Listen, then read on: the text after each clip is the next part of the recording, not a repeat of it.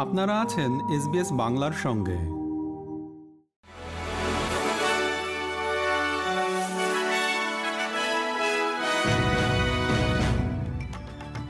SBS Bangla.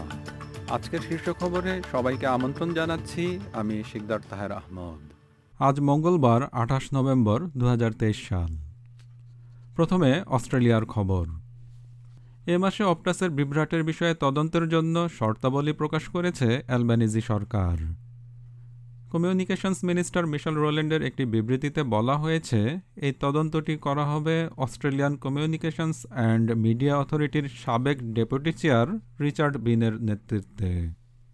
Voluntary assisted dyeing আইন আজ থেকে কার্যকর করা হয়েছে।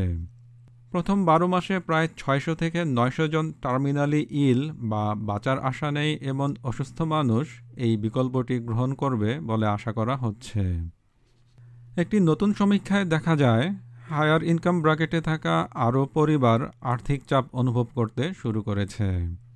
ন্যাশনাল অস্ট্রেলিয়া ব্যাংকের জরিপে দেখা যায়, সেপ্টেম্বর ত্রৈমাসিকে উচ্চ আয়ের ব্যক্তিদের একচল্লিশ শতাংশ লোক আর্থিক অসুবিধার রিপোর্ট করেছে। যা আগের ত্রৈমাসিকের তেত্রিশ শতাংশ থেকে বেশি। এবারে আন্তর্জাতিক খবর। গাজায় ইসরায়েল এবং হামাসের মধ্যে একটি যুদ্ধবিরতি দুই দিনের জন্য বাড়ানো হয়েছে।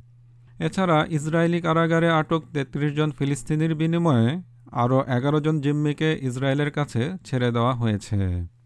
জাতিসংঘ বলেছে, গাজায় মানবিক যুদ্ধবিরতি বাড়ানোর বিষয়টি সাহায্যের প্রয়োজন মেটাতে যথেষ্ট হবে না।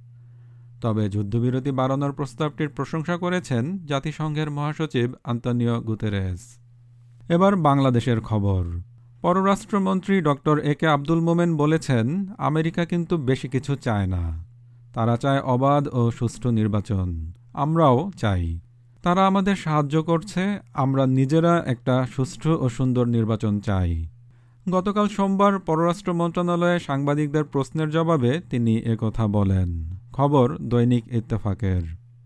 খেলার খবর, ক্রিকেট। টি টোয়েন্টি সিরিজের দ্বিতীয় ম্যাচে অস্ট্রেলিয়াকে চুয়াল্লিশ রানে হারিয়ে দুই শূন্যতে এগিয়ে গেল ভারত। গত রবিবার থিরুভানান্থাপুরমের গ্রিনফিল্ড স্টেডিয়ামে টস হেরে প্রথমে ব্যাট করে ভারত। বিশ ওভারে চার উইকেট হারিয়ে তারা দুশো রান করে। জবাবে বিশ ওভারে নয় উইকেট হারিয়ে একশো একানব্বই রান সংগ্রহ করে অস্ট্রেলিয়া।